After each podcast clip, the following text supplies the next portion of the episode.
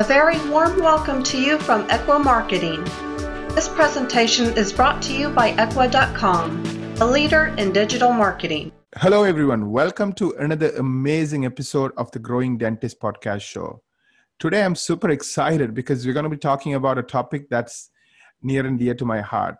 I don't believe in playing the game the same old way and expecting that things are going to be different. We, I know that we are in a time where change is getting faster and faster, and the world is changing rapidly, and dentistry is uh, no exception to this uh, change. So, I have somebody I'm super excited to introduce to you. I'm sure you already know him, Dr. Steven Rasner. He's the founder of um, a very, very, very successful dental practice, and um, he has been growing his revenues for 28 years in a 28 years. Plus, um, he's a world renowned speaker. I'm sure you have heard him speak uh, at, a, at a meeting or an event that you have already attended. Dr. Rasner, welcome to the Growing Dentist podcast show. Thank you so much, sir. I appreciate to be here. And uh, whenever I hear those kind of introductions, I'm just a guy from a little tiny area in New Jersey, and it overwhelms me. I, I feel like you're talking about somebody else, to be honest. But thank you you know one of the attributes of amazingly successful people is their humility. So you know um, you know they always feel like there's more for them to learn there's more for them to figure out and that for humility sure. is what keeps them going. Uh, so i do appreciate you taking the time. I know you're super super busy. Uh, for for those of us who are perhaps hearing for the you for the 1st mm-hmm. time i'm sure there's not too many of them can you tell your own story? Who are you?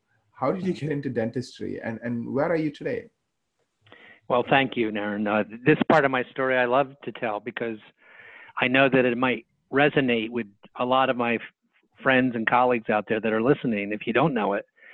So, my journey started in 1980. I went uh, 1976. I mean, I went to the University of Pennsylvania Dental School, which at that time was extremely highly ranked. I remember hearing that um, they could have filled every single position with somebody with uh, perfect 4.0 grade average from the school, which means straight A's.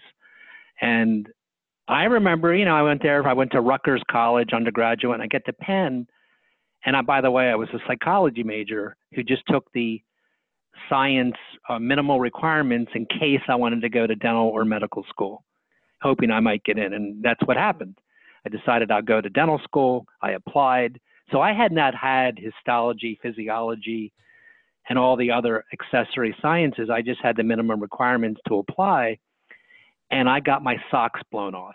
These guys were so friggin' smart that I was hanging by a thread for the first two years. As you all remember, that's when we did the didactic stuff. When I got to the clinic, I was pretty strong, but by that time, my grades were so average that I was in the bottom of my class, and that's how I graduated. I couldn't catch up.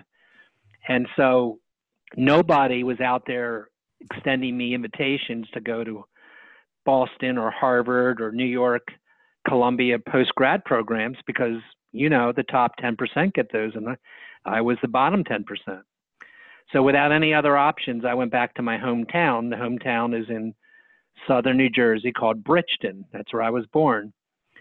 And in the eight years I had been out in college, and dental school, my town changed dramatically because the major employer closed. And, you know, I mean major employer, I'm talking about employing 20% of the town. It was a glass factory called Owens-Illinois. This is everything I tell you is exactly the truth because otherwise I have no credibility. And I don't have to, the story is even amazing to me, so I don't have to exaggerate anything. And so my father was a mom and pop dentist in that town. Mom and pop meaning he was good, but you know, compared to today's technology and stuff, and even back then, he didn't do anything extraordinary. And he had a small practice. I think it was doing, I don't know, eighty or a hundred thousand dollars a year back in 1980. Uh, so I went to work with him. And by the way, I didn't know him very well because I grew up with my mother. So this was all new stuff, and it's not where I wanted to be. I didn't want to go back to my hometown. I wanted to, you know, I had been in Philadelphia for four years, and you know, going back to the southern kind of behind the times town is not what was my top priority. And because I didn't do very well in school, my whatever self-esteem I had as a doctor or as a as a, a person that exceeds was not in a very good place. And this is relevant to what I'm going to tell you. So then what I did is I realized very early on. So I'm you got a picture. I'm back in this town that's backwards.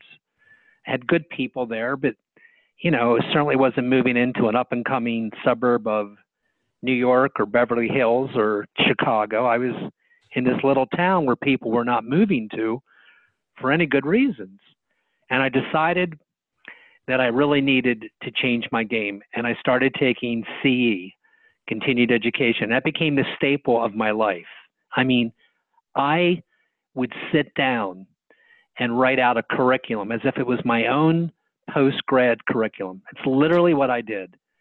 And I would I would divide it into well, I'll do some restorative. That'll be one section.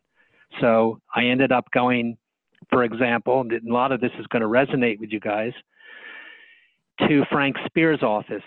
Um, well, 19, I didn't do that in 1980, but as the 80s became the early 90s, I went to Frank Spear's um, from Philadelphia, I believe, 22 times. And, you know, when I say Frank Spear, I mean John Kois as well, because they were once partners. Just to give you an idea of my restorative training. And then I took, you know, uh, Pete, everything Pete Dawson had to offer, and uh, just on and on and on. I would take one course at least every three months, and I would take, in addition to that, one curriculum, I mean, continuum an ongoing course that met for six months or a year. And the thing about doing that is that you meet like minded people.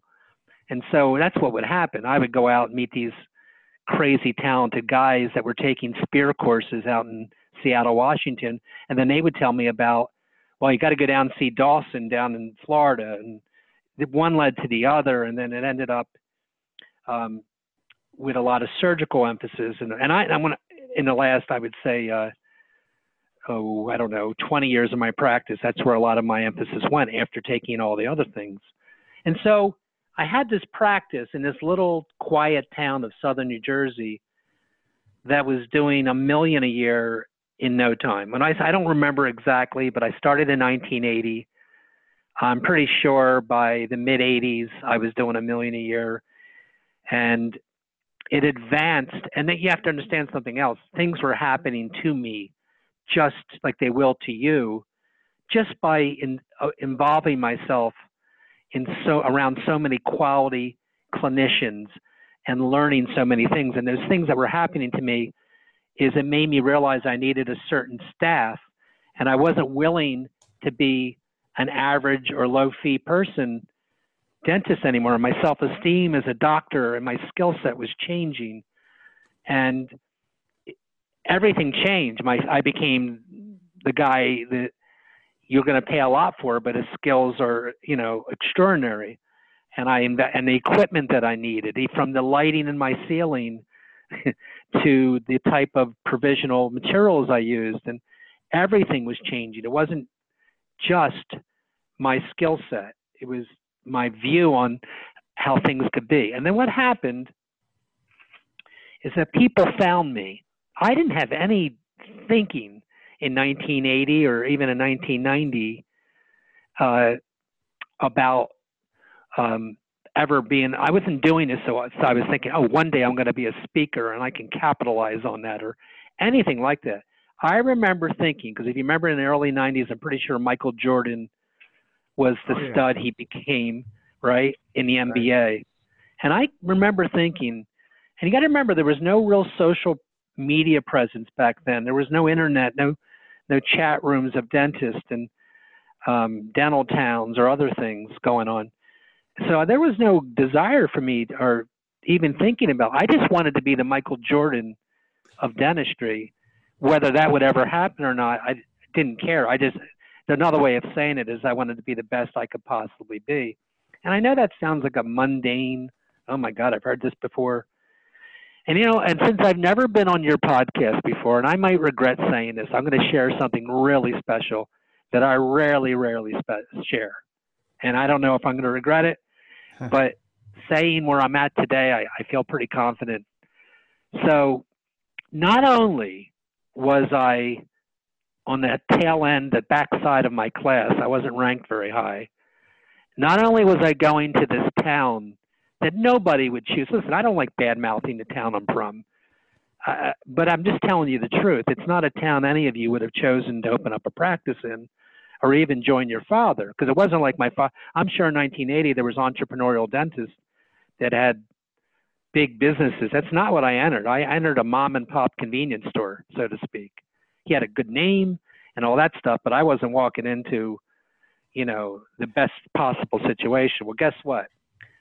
four years into being a dentist, or actually three years, um, I lost my license because it's a long, long story, and I'm not going to get into it in this one session, but it was the worst possible thing you could do. I got involved with using drugs, cocaine, and I regret it. Nobody put a gun to my head and made me do it and I never used it at work or anything like that. And I mean that it was a, it doesn't matter. It was a weekend thing. What was worse was that the people that I bought it from were dentists.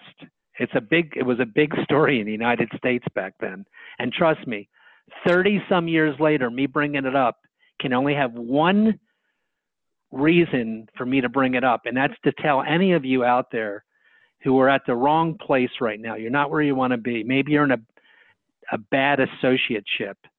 Maybe you're in I don't know what you're in, but you don't you're not where you want to be and you feel hopeless and like oh my god, I picked the wrong profession and oh, I spent 8 years training for this and now what am I going to do? Well, the guy speaking to you today and I haven't shared this very often. I used to back then when it first happened, but I not only lost my license, I got um uh, not suspended. I got uh, whatever I can't think of the word uh, forever. I got uh, they were never going to give my license back because the story that I was tied to, even though they knew I wasn't involved in it in terms of making money or that kind of a thing, it didn't matter to them. It was you know a very bad story. It was in the newspaper. For goodness sakes, the story. And when I say the story, it wasn't just me. It was on Good Morning America. It was coast to coast. It was that bad of a story. And there's even books about it and even um, television uh, documentaries. Not again about me, but just that I'm tied to that um, thing. Was and and imagine this in a local uh, town. I mean, a small town of 35,000 people, and I'm a young dentist, and I'm just starting to take some courses, and bam, I lose my license. And look, I don't I'm surprised. I'm even. Yep. Yeah, I want to I want to pass so many things you have said so far because I think our listeners are trying to learn, right? And yeah. um, unfortunately, there's no school that teaches you how to be successful in life. I mean, I wish there was, but unfortunately, there is none other than life itself. But the people who succeed, I've been a fan of studying people who really make something of themselves. You know, whether it's great entrepreneurs or people like yourself, the people who succeed, there are certain tendencies, there are certain patterns you notice.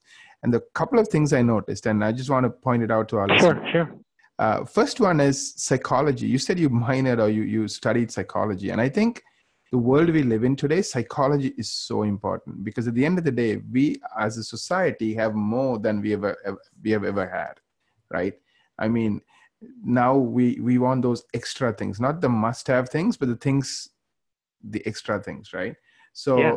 How people feel how they perceive things um, you know what makes them feel important these are all important so i think i want to point out that psychology background you had just right from the early days was interesting the second thing that really really really jumped out to me and i want you to comment on it is we are taught from the time we are children failure is a bad thing don't get an f don't get a d don't get an e right but right. if you look at the most successful people, whether it's Steve Jobs, they all failed and failed and failed.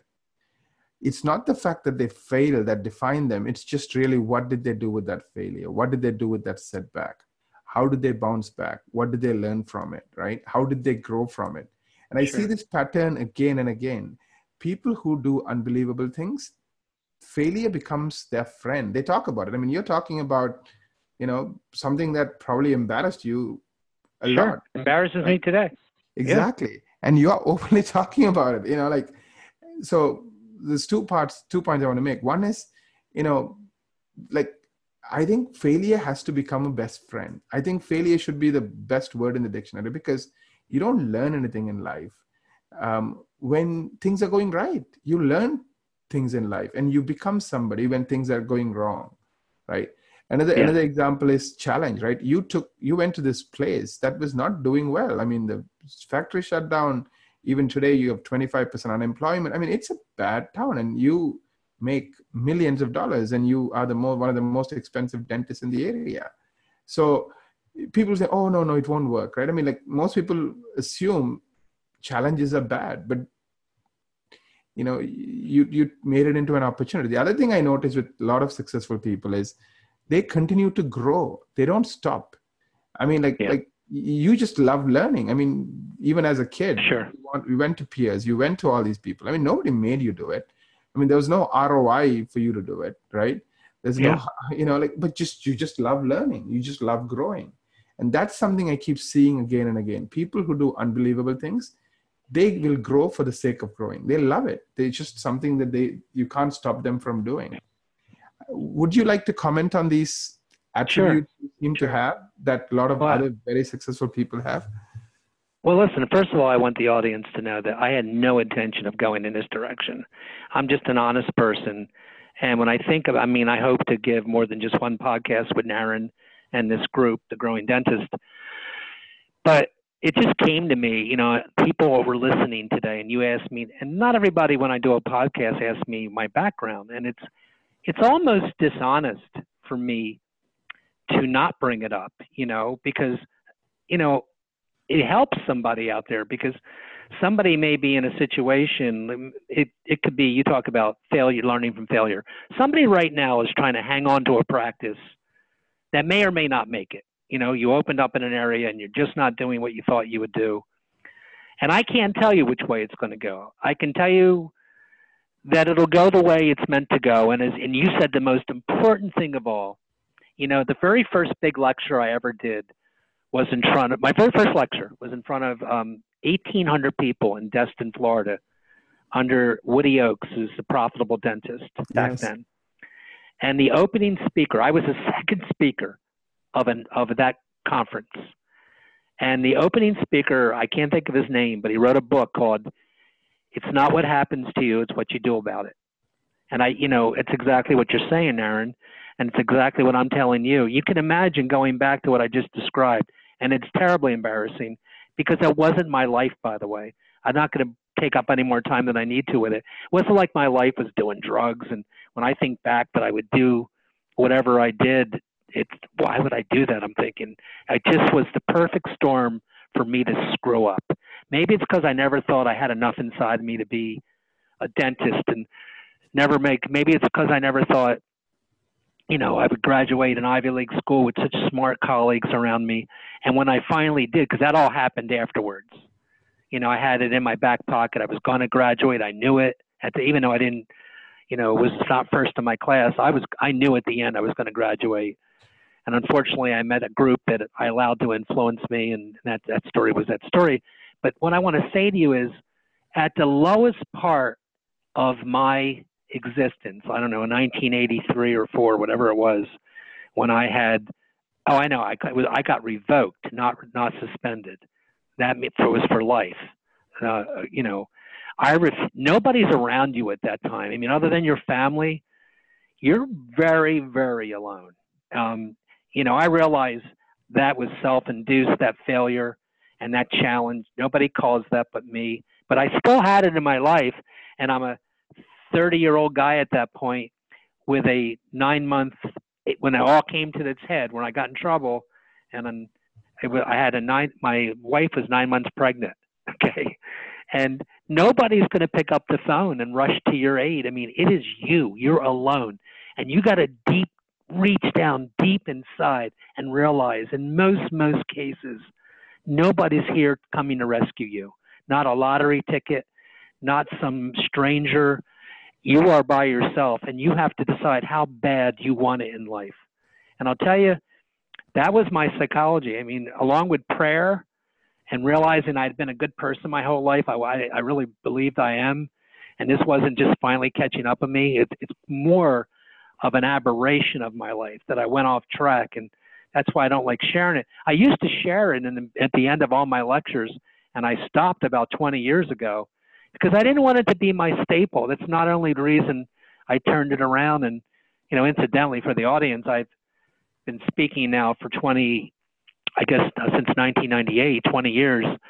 And I've given, I don't know how many presentations, 250, 300, and almost every state in America except four, like North Dakota or a couple places, I, um, Rhode Island maybe. I've been in five countries, and I've gotten a lot of positive positive feedback, not on this story, on what it takes to be successful in dentistry today. Because I made a lot of other mistakes, you know, that just took me to realize. Um, let me give you one example. I hope this ties in, and you know, we're going to have to do way more than this one talk together. But yeah, you know, some sometimes my my office is soaring, right? Like yours, the people listening. I mean, we're killing it, and then out of nowhere, we'll hit a we'll hit a rut because every business does that you know, and maybe the uh, collections and, and new cases is just really down. And maybe, and, um, and so I have some free time. I'm not as maxed in my schedule. Um, and when I say maxed in my schedule, as your audience is going to learn, in my office, I only see four or five core patients tops per day because you're going to hear me get into the talk of the necessary triad for success, I believe, in 2018 going forward. I mean, there's a lot of skills you can hone, correct? You can hone the skill of becoming masterful at molar root canal, which I, I endorse. I think that's important. Um, or occlusion or whatever. I'm going to give you the triad that you're going to hear me speak about in, in this or future talks with my friend, and that is oral sedation. And don't poo poo it till you hear my cocktail, because I have the most powerful cocktail in the industry. And I don't know why everybody's not using it. Anybody that has will echo what I tell you. That they take these three medicines together, and 90 minutes later, your patient is safely snoring in your chair. Um, and that is different than giving them Valium, and it's different than any other combination you can give them. And I didn't invent it. Somebody turned it on to me 20 years ago. Um, but if you're going to know how to do oral sedation, guess what else you have to know? You have to know how to take teeth out because these people because it doesn't make sense for you to have a patient buy into your practice because you're going to orally sedate them and then send them out to have extractions. You have to do it, not third molars, but any other extraction. And if you know how to do extractions, guess, guess what else you have to know? You may also learn how to do implants and bone grafting, and everything goes with it. And I will tell you that that triad of skill set will set you up like it set me up for independence no matter who is around you. I'm surrounded by low fee offices. I'm surrounded by, you know, the ads that you probably have in Canada where you can go and you know, my patient's in my chair paying 1600 plus for a crown, uh, which I absolutely think should be that or more because it's value connected to that that I could get into later on and there's somebody on the TV telling them they can come in and have a crown for 4.95 right on my TV in the operatory while they're in my chair. That's what I'm surrounded by. Yet I've had 29, not 28. I had 29 consecutive years, from 1980 to 2008. My office went up in gross production and revenues, not by seeing more patients, by doing comprehensive treatment planning, which I'm going to share in future uh, conferences here or discussions and I also increase my net. So who cares if your revenues go up if your net goes down? So because isn't the goal at the end of the day, my audience, ladies and gentlemen, isn't the goal of everything listening to this this audio right now? or every other one you listen to with Naren, is to be happy. You think it might be to learn how to do molar root canal or learn how to do sedation or extractions. It's really to be happy. And how do you be happy? You work in a profession like let's be real here. I I still work full time. I do what you do. So you need to know that. It means I'm in touch with what happens to you.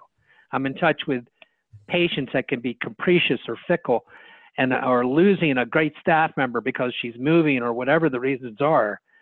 And you know, going to a place 4 days a week or whatever it is and not running around like a chicken without your head and trying to make a living uh, doing single crowns sandwiched into a malocclusion dentition.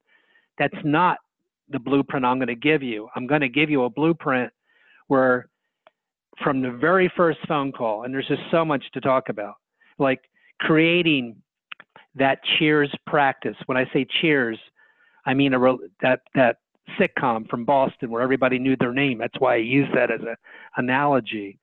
You know, I'm talking about the second they take a chance and call your office, what are they hearing? Because I have systems for everything. What are they listening to? Then what are they stepping into? Because most of my patients are going out of network if I'm a fee for service dentist. Well, you know what that means? It means they're going to pay more to come to me. Even in that area of New Jersey I keep describing for you, I've embraced that model for 37, no, I wouldn't say 37 years. That's how long I've been a dentist. I say for 35 years. That's the model. Be different. Give them value. And there's a lot that goes into those words. And I realize there's always so much you can cover in one day. But let me take a break for my voice and see what you, have anything you want to ask me at this point. Yeah, there's a couple of points um, I wanted to talk about, which I think stood out for me. Um, success is a byproduct of serving others. And you kept talking about you know other people and you know being the best you can be. You never really talked about me me me. Um, like even you know going back to this community that was devastated. I mean if, if it was about you you could have gone somewhere else and you know settled wherever you wanted right? So I, I felt a lot of people mistake success as me me me. It's not. It's the opposite of me me me. It's it's really about making difference making a difference for others. And and when when you do even when there's a commercial running for saying you know 495 for crowns people would still pay you $1600 because sure. it's about them. It's about what's best for them and they get it. Um, so i felt uh, that's a key point you made. The next thing i want to talk about is you're absolutely right. Uh, life is about i mean if, if, you ask every human being what do you want? They want more happiness right? And uh, the famously the declaration of independence talked about life liberty and the pursuit of happiness but sure. this is the problem that we as humans have. It's like um, Horizon. We so let's say you're running a hundred thousand dollar practice. Yeah. Uh, you know, now you're doing a half a million, but now you want a million. So Horizon keeps moving forward, and most of us look at the gap, what we are missing, and we get down and dejected. And when you're in a bad mood, good ideas don't come. You blame somebody. You you justify things. You explain sure. things. So true. But the people who are successful, they're not looking, they're not pursuing happiness. They're trying to enhance happiness. They're trying to realize that they're lucky. I mean, think about it. Every dentist in this country is lucky. They are in the top 5% of the population. You know, there's so many people who can't, you know, who don't have, you know, who are just living paycheck to paycheck. Right. Sure. So you're already lucky. Of course, many of you are struggling because you don't have the right map. I mean, I think the number one reason people fail, and I want to get into this, is because they have the wrong map. You're in New York, you have a map of Geneva, you're going to get lost, you know. And sure. uh, even the theme of your book, right, about you know ex- how to create extraordinary success, um, you know, the topic that we were going to talk about, um, it really, it really hones in the point. The world is changing, so you need the right map so you can navigate the right world uh, that we live in today um, to create that extraordinary success. So I think, I mean, in the series of talks we can do together, I really think we should get into some of these topics about, you know, what is the wrong map that's, you know, tripping people up, you know, um, why why are they kind of failing you know and, and and what happened in your life and in your lessons where you figured out a different map um, you know, both at a tactical level, meaning on a day to day, how do I work in my practice? How do I sure. be, be a better business owner? But even life itself. So I felt yeah. you made some really good points, Doctor. Well, I, I appreciate you saying that. And again, I'm a little, even as I'm sitting here talking to you right now, I'm taken back a little bit myself at myself for, you know, I'm a little mixed of sharing what I shared. I, I, I I'm, I'm, it's out there and I'm fine with it. You know, I obviously got my license back and I will tell you, and you know this, Naren, is true, that one other thing about successful people is that you just never give up. And you don't have time to feel sorry for yourself because that I would feel sorry for myself if that changed things, if that helped me. Right. But you know, it didn't. So I never gave up. You know, when the Board of Dentistry of New Jersey hung up on me after have, not having a license for a year and a half, and I tried to appeal, you know what I did? I got in my car and I drove there. That's the truth. That's an absolute true story. That and I lived two hours from there, and I had a uh, screaming three-month-old with my wife in the in the car, and we. I said, "Get yourselves ready. We're going to drive up there. I'm not going to do this by phone anymore. Maybe they'll let me." I was just trying to get on the dock on the on the board's um, calendar to hear my appeal. That's all I was trying to do. I wasn't they weren't going to give me my license back over the phone. And, you know, the long story short, the other side of it is I kept pursuing. I told the truth. I swore that they would never hear from me in a negative way again. And, I, and I, it, it resonated with some of them, all of them actually, and they unanimously, like out of a, like out of a Walt Disney movie, raised their hands um, and voted me back in right on the spot uh, about 18 months after I lost it, and I never looked back to that part of my life. And I honored what I told him to do. That, you know, I obviously never thought about anything that would harm me or my family again. And I was, you know, the, the, the good side of that story is here we are today, and a guy that used to, for a year and a half, take courses with sunglasses on and sit in the back of the room so no colleague would recognize me. That is the I'm almost in tears as I'm telling you that story, thinking about those days. I've long left them behind, trust me. And now I'm the guy that gets up in front of people and tells you no matter what's going on, one version, that's my version, of how you can be successful today. And I, I have really good information from the verbiage you need to key things that we all need about like what courses should you take? And when should you take them? And and not going out and buying every gadget that comes on the market. That's not the way you fix your practice first. You you get those gadgets when you can afford those gadgets. And important early information for young guys. I have information for the in my opinion the 70 year old guy as well. But you know keeping your credit scores high and your credit card debt low all that makes a difference. Nobody thinks about that because what most dentists do is, and you know this is true, right. is a new gadget comes around that that may be a great gadget and it costs $180,000 and all you do is figure out does that what's my monthly on that? Is that going to fit in my monthly budget? You don't even think about the interest rate you're paying because your credit scores might be too high because you might be spending too much early on your life like on boats and cars. And I know that's not sexy to tell you, but I'm not here to be sexy. I'm here to tell you the truth that'll help you. And I made all those mistakes, by the way. And um, part of me is a little lucky that I I got real good chair side skills. And you know, you should know. And I and that I one of the first things I did when I had my license back in the next three days, I called every single patient I had left, and that was a lot of patients. And I told them they can ask me anything they want, but I, you know, they know that as their dentist for the three years I was a dentist, I certainly was uh, in a normal state of mind, and I, the care I did for them um, was something I'm still proud of, and I'm sure they didn't have any unusual problems with the care I delivered, and that I would appreciate their loyalty. I got, it was very, very humbling, and then I owned the problem and I moved on and then I never had to look back again. And then my reputation for the last, I mean, 25 or 30 years has been on based around running an organization that delivers two products that you need to deliver. No matter you don't need a story, thank God, like I had to overcome. There's much better ways to get to the top than go through that. I only shared it for those of you that might be struggling. But the two things you have to focus on, and there's only two, they're hard, is delivering a product. In our case, that's dental care. That's palpably different to this patient than other things they've been used to.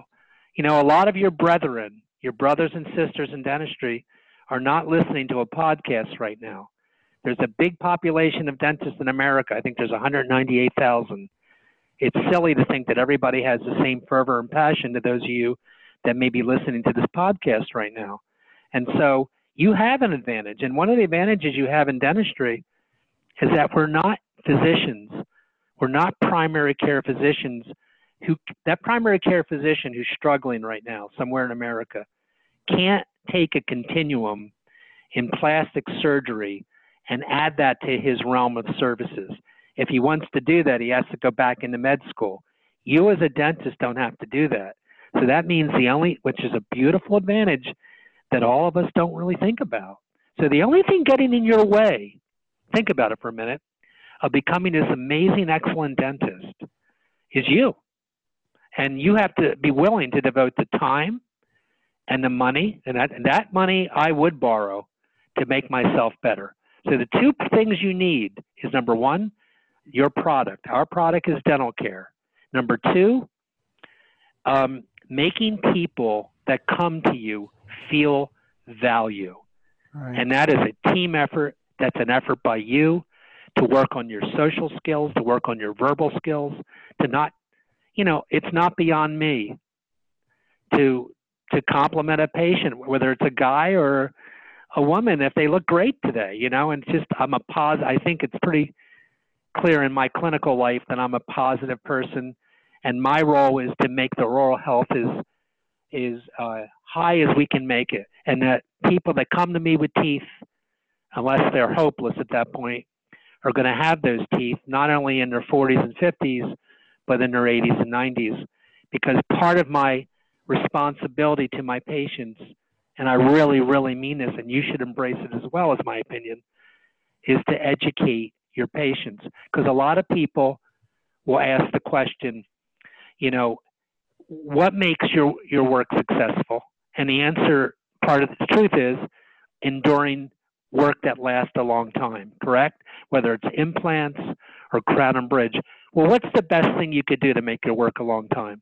Make sure your patients understand coming in regularly. That's not a shtick because we want the business for recall. That's the truth. So taking that time at those, and we'll go into all this later, at those initial visits to identify and establish what your practice is, that you're not a fill 'em, drill 'em, bill 'em dentist. You're not that guy. You have dedicated your life to being the best you could be with educating uh, patients um, on the care you're going to deliver. And they got to be partners in this thing. Because you know why? If you have an insurance driven practice where people don't have to reach into their pocket for much, and I don't know how you can be an insurance driven practice, whether you're United States or Canada, because that's not how you do good care, and you know that. You do good care by comprehensive examinations that look at five factors that we'll go into at another podcast. And that's just the truth.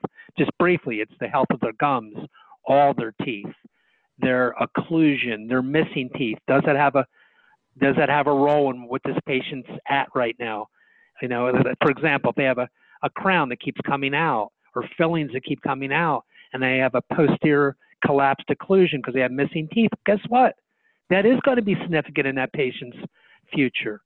But if they have all their teeth, and the reason they came to you today was a broken off crown, a premolar with a history of a root canal, and it's broken at the gingiva.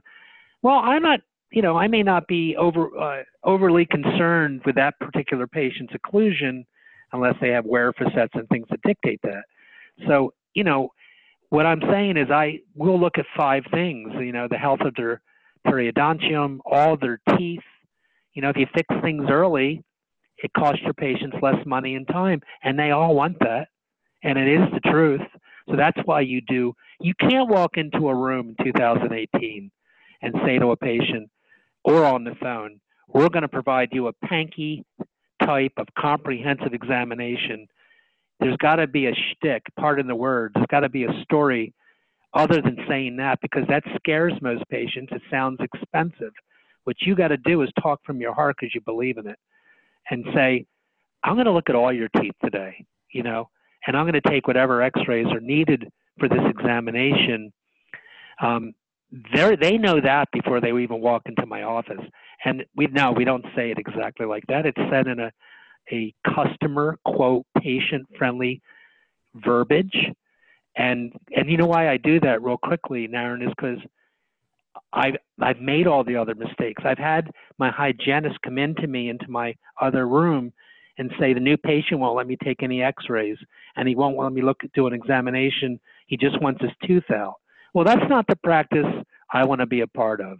And I know some people would advocate, well, fix their emergency first and get them back I don't believe that works long term. I haven't followed that forever. You know, I think they know they should know coming in where they're coming into, and it doesn't mean they're going to accept my my recommendations or or they can afford them. And the last thing I'm going to say, and I know I've been very verbose in the last few minutes, is this.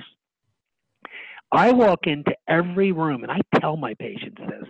And there's you need to know that there's an order, and we'll talk about the order of when I say what and what's said over the telephone at the very first time they call and what that environment needs to be when they first set foot in your office. And it doesn't need to be waterfalls in your waiting room, by the way. It just needs to be clean, homey, and calm looking and sounding. But I walk into every room and I would and tell my patient, I'm going to try to solve whatever is wrong with the least invasive, most conservative approach I can take for you as long as that approach will work for you. And if it doesn't, what I'm not going to allow you to do is throw good money after bad. I'm not going to give you a half right plan just because I want your business, you know. And an example of that is a patient with a lower atrophic mandible that want you to make them a new denture because they went to the clinic down the street and the new denture they had made doesn't work. I'm not going to be that guy. I'm going to talk to that patient. Well, the denture they made you may not be the best or maybe the best. It doesn't matter. You don't have any bone anymore. And there's an answer for that. That's what you should be happy about. In 2018, there's an answer for that that didn't exist in 1980, and it's called implants. And if you let me explain it to you, at least you'll have the knowledge. I'll pause there. Right. You know the other thing i noticed about successful people doctor is um, they they work on certain principles. You know people call them values sometimes. You know like doing the best you can doing playing your a game putting yourself and being the patient and doing what you would do to the patient that you would do to your own family your loved ones. Sure. You know i find a lot of the people who create extraordinary success um, are principled people. They, they believe in something, and, and, and they go go about just getting better at the things they believe in, and, and upping their game, and learning, and growing, and you know applying those principles to their daily lives. Um, and uh, so it, it, so doesn't matter what happens in the world. You know, like I know you talked about your business grew for 28 straight years up till 2008 and then after the economy took you what three years to recover? Is that correct? It's correct. And then it has been growing ever since. So unless crazy things happen you know this idea of improving growing serving others um, you know learning from failure and you mentioned stick to itness right? It's yeah. um, you know never giving up you know just having that will the desire. And the other thing you don't have but a lot of unsuccessful people have is they always have a because oh my business sucks because my marketing company's fault, my the economy's fault, my patient's fault. It's somebody else's fault. And there's always a because. People like yourself, you never say because. Right. You know what I mean? You, you I don't have time for because. exactly. Like I mean, there's no, and this is why most people unfortunately you know live paycheck to paycheck and struggle because they say because you know. And yeah. uh and you, you you don't like i mean even when your license was suspended you didn't say because and justify yourself and explain things and you know take no i sold vacuum cleaners to keep a, a roof over my head. I, I actually did. I sold vacuum cleaners out of my house. I bought them used. I fixed them up. I put them in the paper I sold puppies. I did whatever I could, and I kept appealing and appealing to the board till they couldn't take it anymore, and they had to hear me. In fact, driving up there, and yeah, you don't have to be in that predicament, thank God. You, but you also just you you're right. I mean, being a dentist is a privilege, and it's an advantage. You guys aren't. You didn't get that degree by accident. It's it's a big accomplishment to get and you should take advantage of it. You can have any kind of practice you want. You don't have to do four million a year like me. I mean, you, success is really, if you think about it, it's working when you want to work and not working when you don't want to work because you can afford to. You know, because you're not in debt on, over your head, and and nobody wants to go to work. You know how you feel about your profession and your your state of being right now by how you feel on Sunday night or Monday morning when you know if you're going in and i have by the way dreading it thinking oh my god what's going to go wrong today? and this and that then fix it. And i'll talk about the meetings for you to have to that are relevant you know the, the morning meeting and the monthly meeting. And it's really not monthly by the way. You really if you're not at a place you want to be you might have to be willing to put down your drill and meet every two weeks with not necessarily the whole staff but the key players in the positions in your office. You got to be willing to take the shot, to take a chance. Because I got one one bit of sober news for you. You're gonna. I'm 63 right now, and in my head, I swear to you, I swear, and I'm sure my colleagues feel the same. I don't know how that happened. I don't. You know, my colleague, a lot of my colleagues are retiring. It feels like I just got out of dental school. I don't know how I got to 63. I'm embracing it, and I realize I don't want to be in regret till I'm oh my god now I'm 70, but it's going to go fast. Is my point, and you've got to do something about your life right now. And if you're a dentist listening, I can't be the only guy on this podcast or on this audience of this podcast that can accomplish what I did. I, I assure you, you have the talent that I have, and maybe there's other things we have to work on, uh, verbal skills and organization. I think you just need a roadmap of somebody that's done it to follow, and then I'm more than willing to give it to you. Am I allowed to give them my contact information? Uh, Absolutely, doctor. I would love for them to get to know you and talk to you and ask you questions. So, sure. how can they get a hold of you, doctor? I know I want to also tell everyone that you know both you and I talked about doing more of these because I think what you have to offer is so valuable and i would love our listeners to benefit from this. So if somebody well, wants I, to get a hold of you how can they do that? Yeah.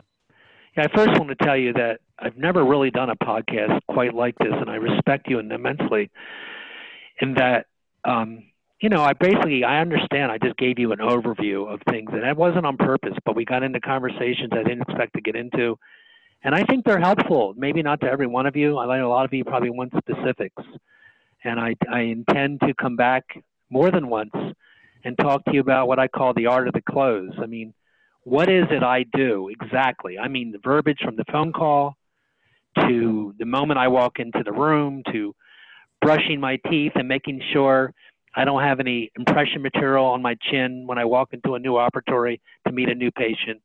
What are the words I use? I'm not a salesy guy, I'll tell you this right now.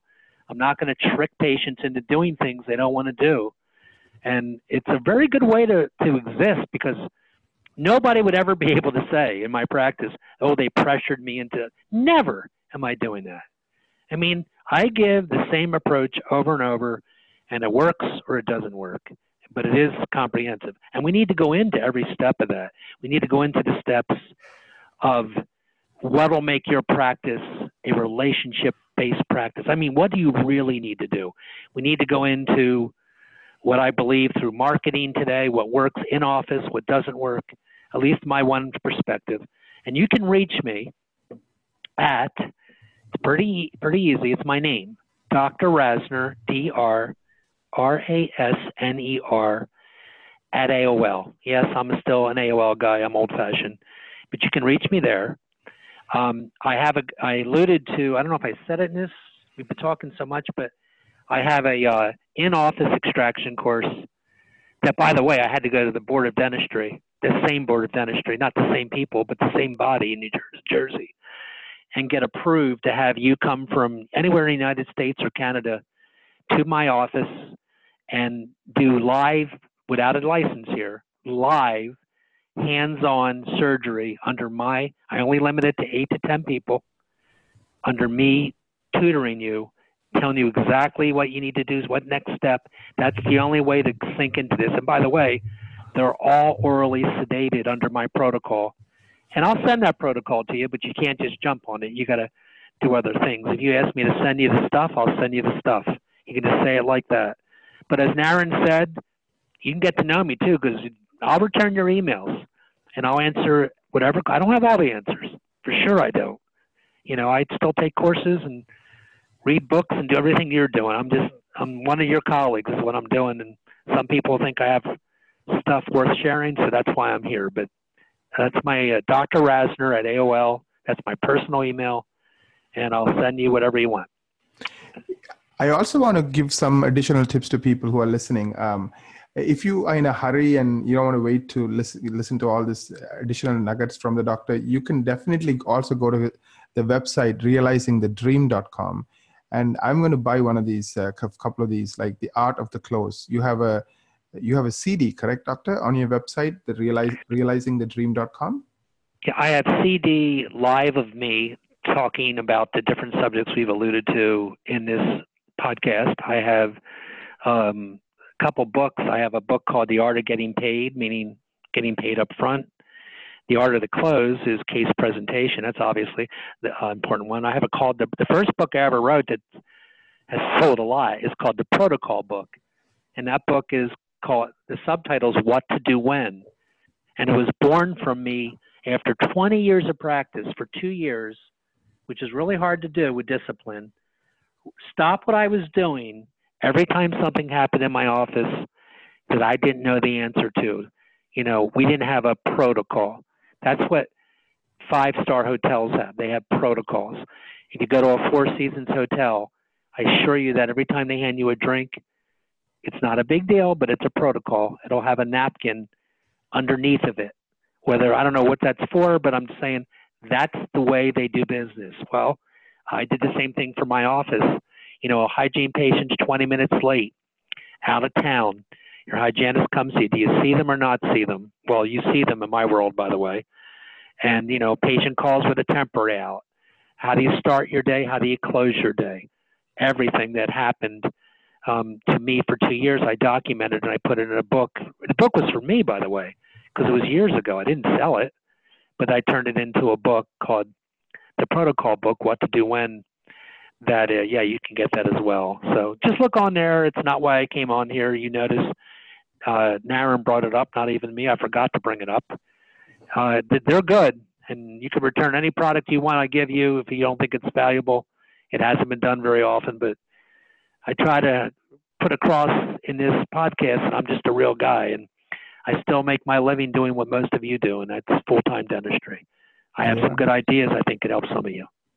I mean, running a four million dollar practice, you know, four days a week, you know, I don't think there are too many people doing it. So, I know, doctor, I know you're a humble guy, but I know you have a lot to teach, and you're teaching from the point of view of somebody walking in the shoes of the dentist. You know, not sure, not from the point of view of you know somebody who doesn't do it day in and day out. So you understand the challenges, you understand the struggles, and I think one of the reasons you're successful is you just choose to see them differently.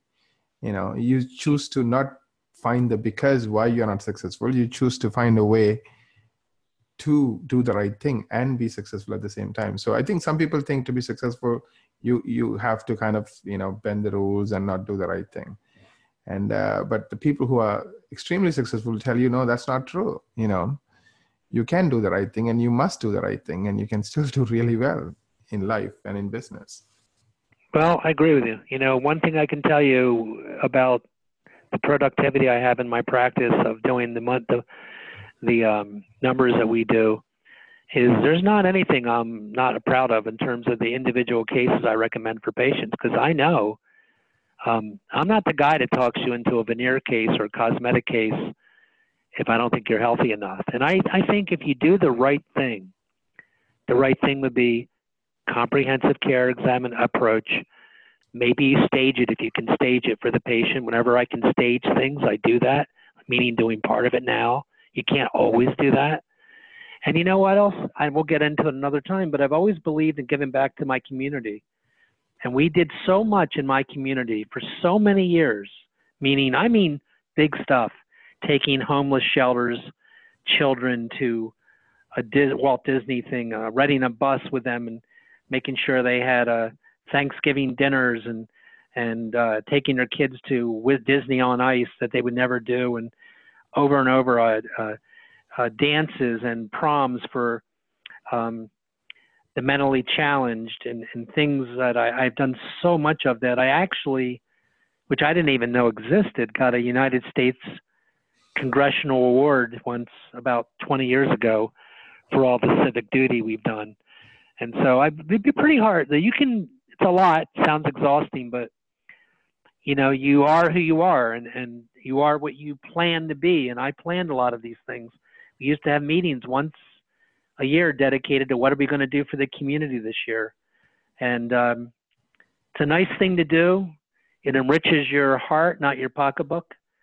And uh, I can tell you that looking back, that's what I'm most proud of. I'm not. I don't even think about the the number. We don't have production goal charts in my office, and uh, no, I'll, I'll leave it at that. I really, really appreciate you, Dr. Rasner. We're going to include all of these links and all of this information along with the podcast so people can easily access uh, your email address, uh, your websites. Uh, we will also include uh, your personal website, I mean, for your practice, so they sure. can check you out and kind of get to know you a little bit. And uh, I'm so grateful that you took the time to talk to our audience today and uh, share all of this wisdom and knowledge and experience, and especially your personal stories. So I really, really appreciate you doing that. And uh, quite welcome. And um, I look forward to talking to you more about this and helping helping our listeners. Uh, uh, yeah, success is not not not not hard. I mean, not not not complicated. It's simple. Just you know, sometimes people don't have the right maps and the right ways of thinking about it and and they just keep going round and round. And i think hopefully your wisdom and your pain that you've gone through might you know hopefully can help a few others you know. So hopefully they don't have to go through the pain and learn things sure. the hard way you know that you have done yeah. 30 40 years. Skip the bad story but stick to the other stuff and you'll have a even greater success than i've been able to achieve. And i'm very thankful. I want you to know something yeah i don't lose one day not even this moment right now in 2018 that I am so thankful to God and appreciative of where I stand right now as opposed to where I was 30 some years ago. It never loses its impact on me and the fact that I could help and impact one of your listeners. And, you know, I know there's a lot more for us to talk about is something that I appreciate. I don't consider this a burden at all. It, this is a privilege. So thank you very much. Yeah, I even thought of a name for our talks. I'm going to call it, if you're open with it, uh, Masterclass with Dr. Steve Rasner, because I do think you're a master, and I think what you're going to teach teach our listeners would be, you know, priceless. Well, there's more than one dentist that have come up to me in my travels over the years that have said to, that told me he's retired, and he's a lot younger than I am.